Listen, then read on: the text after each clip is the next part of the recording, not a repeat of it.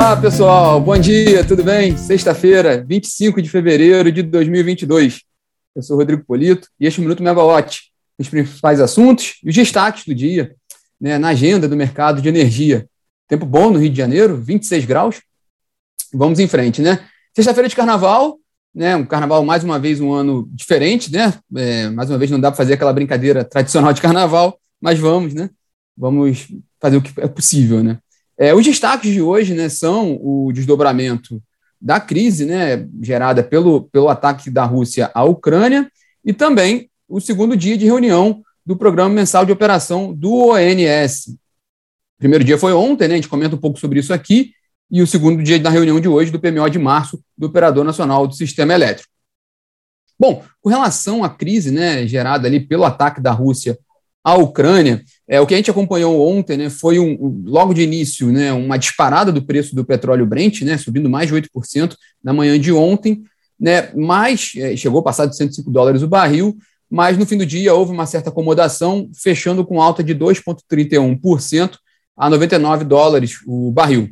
Hoje pela manhã, agora às 8 horas da manhã, o, o petróleo, o petróleo Brent estava recuando um pouquinho, 0,27% a 98 dólares e 81 centavos o barril. A gente continua acompanhando essa, essa movimentação, né, tanto a movimentação dos países né, em relação à crise, também com os movimentos do mercado devido a, a essa invasão russa à, à, Ucrânia. É interessante notar, ontem o diretor de comercialização da Petrobras, o Cláudio Mastella, mencionou que a empresa observa de perto essa, essa questão e o movimento dos preços do petróleo. Mas o, o, ontem, né, o que a gente sentiu da Petrobras, porque ontem a Petrobras realizou aquela teleconferência e entrevistas coletivas sobre o resultado de 2021, o que a gente viu foi que a Petrobras não, não sinalizou em nenhum momento ali fazer algum ajuste nos preços dos combustíveis agora, né? Tanto que o Mastella ele, ele repetiu o mantra que a Petrobras tem adotado de que vai continuar seguindo os preços de paridade de importação, né, sem repassar a volatilidade para os consumidores. Né? A ideia é não passar essa oscilação dos preços da commodity, né, do, do, dos preços dos combustíveis, para o consumidor. É, apenas pontuando que, de acordo com os últimos dados da Associação Brasileira de Importadores de Combustíveis, a ABCOM, a, a, o preço da gasolina no Brasil, é, praticado pela Petrobras, está com a defasagem de 9% em relação ao preço de paridade de importação, e o preço do diesel com uma defasagem de 10% é, essa defasagem persiste já há algum tempo, né, o que algumas pessoas no mercado indicam que deveria haver um ajuste né, no, no, no preço dos combustíveis. É, a Petrobras ela não avisa quando faz os ajustes, né? Quando ela faz esses ajustes, já há mais de um mês que não há uma correção, uma correção e há uma expectativa. No entanto, as falas de ontem do, do, dos executivos da Petrobras não sinalizaram nenhuma movimentação assim em curtíssimo prazo Resta a gente acompanhar mesmo o que a Petrobras pode adotar nesse sentido. Interessante notar também nessa teleconferência ontem, né, nessa entrevista, que o, o diretor de refino e gás da Petrobras, o Rodrigo Lima Silva, mencionou que já por causa dessa questão da Rússia e da Ucrânia, já vê um aumento de preços do gás natural liquefeito, do GNL, né? mas ele não vê risco para a importação e o atendimento dos contratos que a companhia possui no Brasil. Né, o, o GNL, segundo o, o, diretor da Petrobras, chegou ao preço de 30 dólares por milhão de BTU, o que seria equivalente a 300 é, dólares por barril. Né. Outro ponto interessante também da Petrobras, aí muito ligado ao setor elétrico, é que a melhora que a gente viu no cenário hídrico, né, de condições do, de atendimento do setor elétrico, fez a Petrobras reduzir as importações de GNL e também as vendas de gás natural para a geração termoelétrica. Né? É, a, a, importação de GNL ela recuou mais de 40%, cerca de 41%, é, em relação, no primeiro bimestre desse ano, em relação ao, ao terceiro, ao quarto trimestre do ano passado, né, que estava na casa de 24 milhões de metros cúbicos diários, essa importação caiu para 14 milhões de metros cúbicos diários. E no caso das vendas de gás natural, o recuo foi da ordem de 14%, passando de 87 milhões de metros cúbicos dia registrado no quarto trimestre do ano passado para 75 milhões de metros cúbicos dia agora, né, no, no, nos dois primeiros meses desse ano. E para fechar essa questão da Petrobras, o que ficou muito claro ontem, que é muito interessante, é que o, o, o, diretor de refino e gás da companhia consolidou mesmo, confirmou essa mudança estratégica da Petrobras com relação ao seu parque termoelétrico. porque na gestão anterior da companhia, pelo presidida pelo, pelo economista Roberto Castelo Branco, a companhia previa vender termoelétricas a gás, inclusive a companhia buscava renegociar essas usinas, que as usinas iam ficando descontratadas, renegociar o contrato delas nos leilões de energia. A gente viu isso no ano passado, ela contratou num leilão menor no meio do ano e depois contratou agora, no final do ano, um leilão de reserva. E uma vez que essas empresas, essas usinas tivessem novos contratos, aí elas teriam um valor melhor para a venda, né? Então havia uma estratégia de venda dessas usinas depois que tivessem novos contratos de energia. O que acontece agora é que a Petrobras não pretende mais vender essas térmicas a gás e sim utilizá-las para, para melhorar o seu portfólio com gás natural, né, sinergia com a sua área de, de produção de gás natural. E vender apenas térmicas ou usinas de outras fontes. Então, térmicas a óleo diesel, a óleo combustível, PCA gás e até as eólicas, que a companhia também consolidou a venda no ano passado. Né? Segundo a Petrobras, já, a, a companhia já se desfez de 1 gigawatt de capacidade instalada de usinas, né? é, de outras fontes nos últimos anos, dentro do seu pacote de desinvestimentos. Ainda sobre térmicas, aí a gente fala um pouquinho do PMO de ontem, né, do programa, da reunião do Programa Mensal de Operação, do ONS, de março. Os técnicos do ONS destacaram ontem que a geração térmica no país agora, né, a geração térmica mais a importação, alcançou o menor patamar dos últimos sete meses, para um número de 7.149 megawatts médios, agora em fevereiro. E não houve importação da Argentina, e a geração termoelétrica fora da ordem de mérito somou 112 megawatts médios em fevereiro, comparado aos 14 mil megawatts médios que a gente chegou a observar, né? Então, uma melhora significativa de fato no, no sistema. É, sobre isso, inclusive, o Comitê de Monitoramento do Setor Elétrico fez uma reunião extraordinária ontem, né? Para decidir mudanças na, na, na gestão ali para o despacho termoelétrico, né? Reduzir esse teto do despacho, que estava em 10 mil megawatts médios, para 8 mil megawatts médios, mas como limite, porque a ideia é de fato gerar até menos, né? Inclusive usinas com CVU de até R$ 375,66 por megawatt-hora. Com isso, flexibilizou muito como vai ser a geração térmica fora da ordem de mérito no Sudeste e Centro-Oeste. Pode, pode não haver, só em casos de extrema necessidade, mas mantém um despacho mais no Sul, porque no Sul é onde está uma situação mais, mais, mais delicada.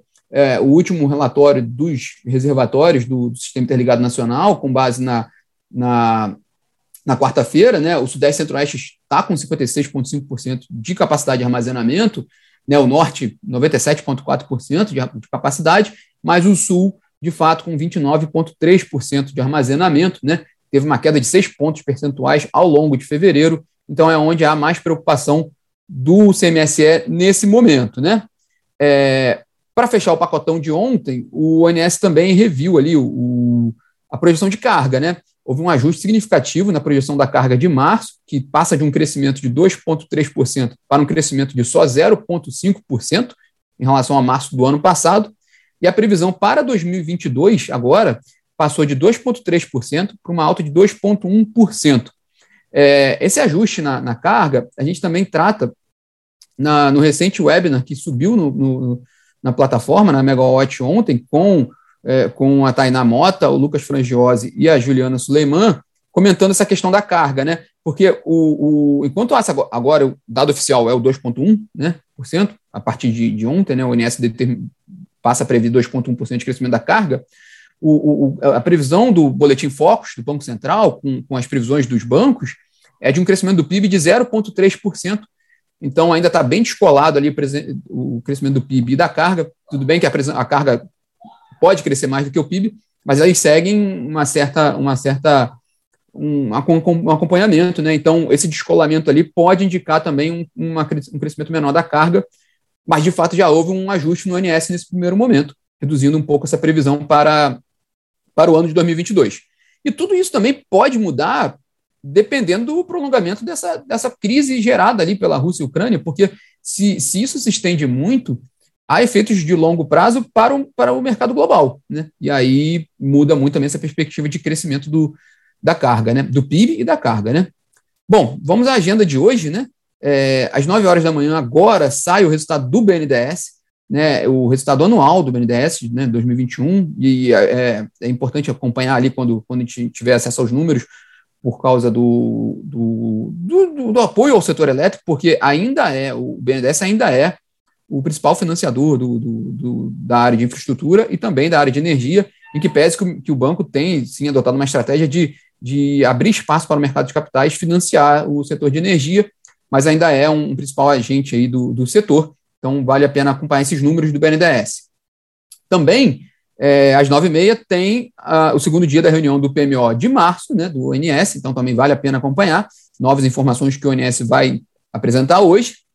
Às 10 horas da manhã, tem a teleconferência da Vale, né, a mineradora Vale apresentou um lucro muito forte no, no, no ano passado, né, é, de 22 bilhões de dólares, 22,4 bilhões de dólares, é, um lucro superior ao lucro da Petrobras, que já tinha sido muito forte no dia anterior, né, de 100, 106 bilhões de reais.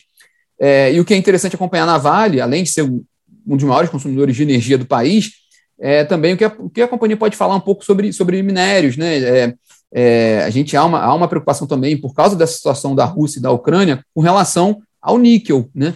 É, a, a, Rússia é a maior produtora de níquel do mundo também, e, e, isso tem usos importantes, então também é bom a gente acompanhar nessa teleconferência qual, qual, qual a análise né, que, que, que a Vale faz nesse sentido, né? É, o, Luciano Costa da, da TC Mover falou ontem isso também, mencionou sobre essa, essa, os impactos que, que, que, a, que a crise da Rússia é, e da Ucrânia podem gerar, não só para o mercado de energia, mas para o mercado de minerais, né? Os efeitos disso para o mercado de minerais. É, às 11 horas, tem a teleconferência da Ômega Energia, que também apresentou um lucro de quase 300 milhões de reais em 2001, né? Perdão, 2021, mais 400% superior a, ao resultado de 2020. Né? Às duas horas da tarde, tem a teleconferência da Santo Antônio Energia, né, que apresentou também um resultado de 7 milhões de reais de lucro em 2021, revertendo um prejuízo em 2020. Às três horas da tarde, tem a teleconferência da Alupar, com um lucro de, de 1, bilhão, 1 bilhão e 100 milhões de reais, com uma alta de 18,4% em relação a 2020. E para fechar aqui, um destaque, né, dois destaques. Né? Um é que o, o, foi publicado no Diário Oficial da União de hoje a prorrogação até 22 de agosto do prazo de finalização do grupo de trabalho criado pelo, pelo governo para estudar ali um, um, método de previsibilidade do, do teor do biodiesel no diesel. Né? Foi um tema muito discutido no ano passado, por causa do efeito. Houve uma alta do preço do biodiesel e isso impactou o diesel, impactou a inflação. Aí o governo determinou uma redução até do, do, da participação do, do, biodiesel no diesel para 10%. A indústria, né, ligada ao biodiesel, defende um aumento né, de 13%, 14%. E aí agora fica essa discussão, né, fica essa análise do grupo de trabalho do, governo para definir ali um modelo de previsibilidade em relação à definição do teor mínimo do biodiesel no diesel. E o outro destaque é que os funcionários da Eletrobras aprovaram ontem, em assembleia, no fim do dia, uma greve com início hoje, né? Já começou essa greve de funcionários da Eletrobras. É, no caso, essa segunda greve, porque houve uma greve que, que, que, ela, que ela foi criada, né, foi aprovada, ela tava, estava em andamento, foi suspensa com relação à mudança nos plano, no plano de saúde da categoria, né, que haveria um custo maior para os funcionários. Os funcionários, então, fizeram uma greve. Essa, não houve um acordo com a administração da Eletrobras e o processo foi parar no Tribunal Superior do Trabalho. Como o processo está lá, a greve foi suspensa até que isso seja resolvido no tribunal. Enquanto isso, a, os funcionários aprovaram uma nova greve agora com relação ao pagamento do, da, do programa de, de, participação de lucros ou resultados da companhia de 2018. Segundo a categoria, havia uma previsão desse pagamento agora em março, mas parece que não vai ser pago, e aí a categoria aprovou essa greve a partir de hoje, na holding Eletrobras. Né, é, é, as controladas devem fazer assembleias nesse sentido após o carnaval. Né? O, o, o, a questão oficial para a criação da greve foi a questão do PLR, mas é, extraoficialmente essa greve é vista também como uma reação dos funcionários à aprovação nessa semana da, da, do início da privatização, da privatização da Eletrobras pelos acionistas da companhia. Né? Teve aquela assembleia na terça-feira, que a gente acompanhou por aqui também, é, e aí os funcionários também pode ser vista essa greve como uma reação da categoria a essa aprovação da privatização. O fato é que eles voltam à greve e a gente vai acompanhar também esses passos, né? Bom, pessoal, esses são os destaques dessa sexta-feira, né? Sexta-feira também muito movimentada por causa dessa questão, infelizmente, né, do ataque da Rússia à Ucrânia. É, vamos continuar atualizando esses, esses assuntos. Com relação ao PMO, a gente já tem as matérias relacionadas à reunião de ontem na plataforma, né, acompanhada pela, foram, a reunião foi acompanhada pela Natália Bezutti e pela Camila Maia, e hoje a gente segue acompanhando o segundo dia de reunião do PMO. Bom, pessoal, tenham todos aí uma ótima sexta-feira, um ótimo carnaval, vocês possam brincar da melhor maneira possível, ainda infelizmente nessas condições ali da, da crise sanitária. Tchau, tchau, pessoal.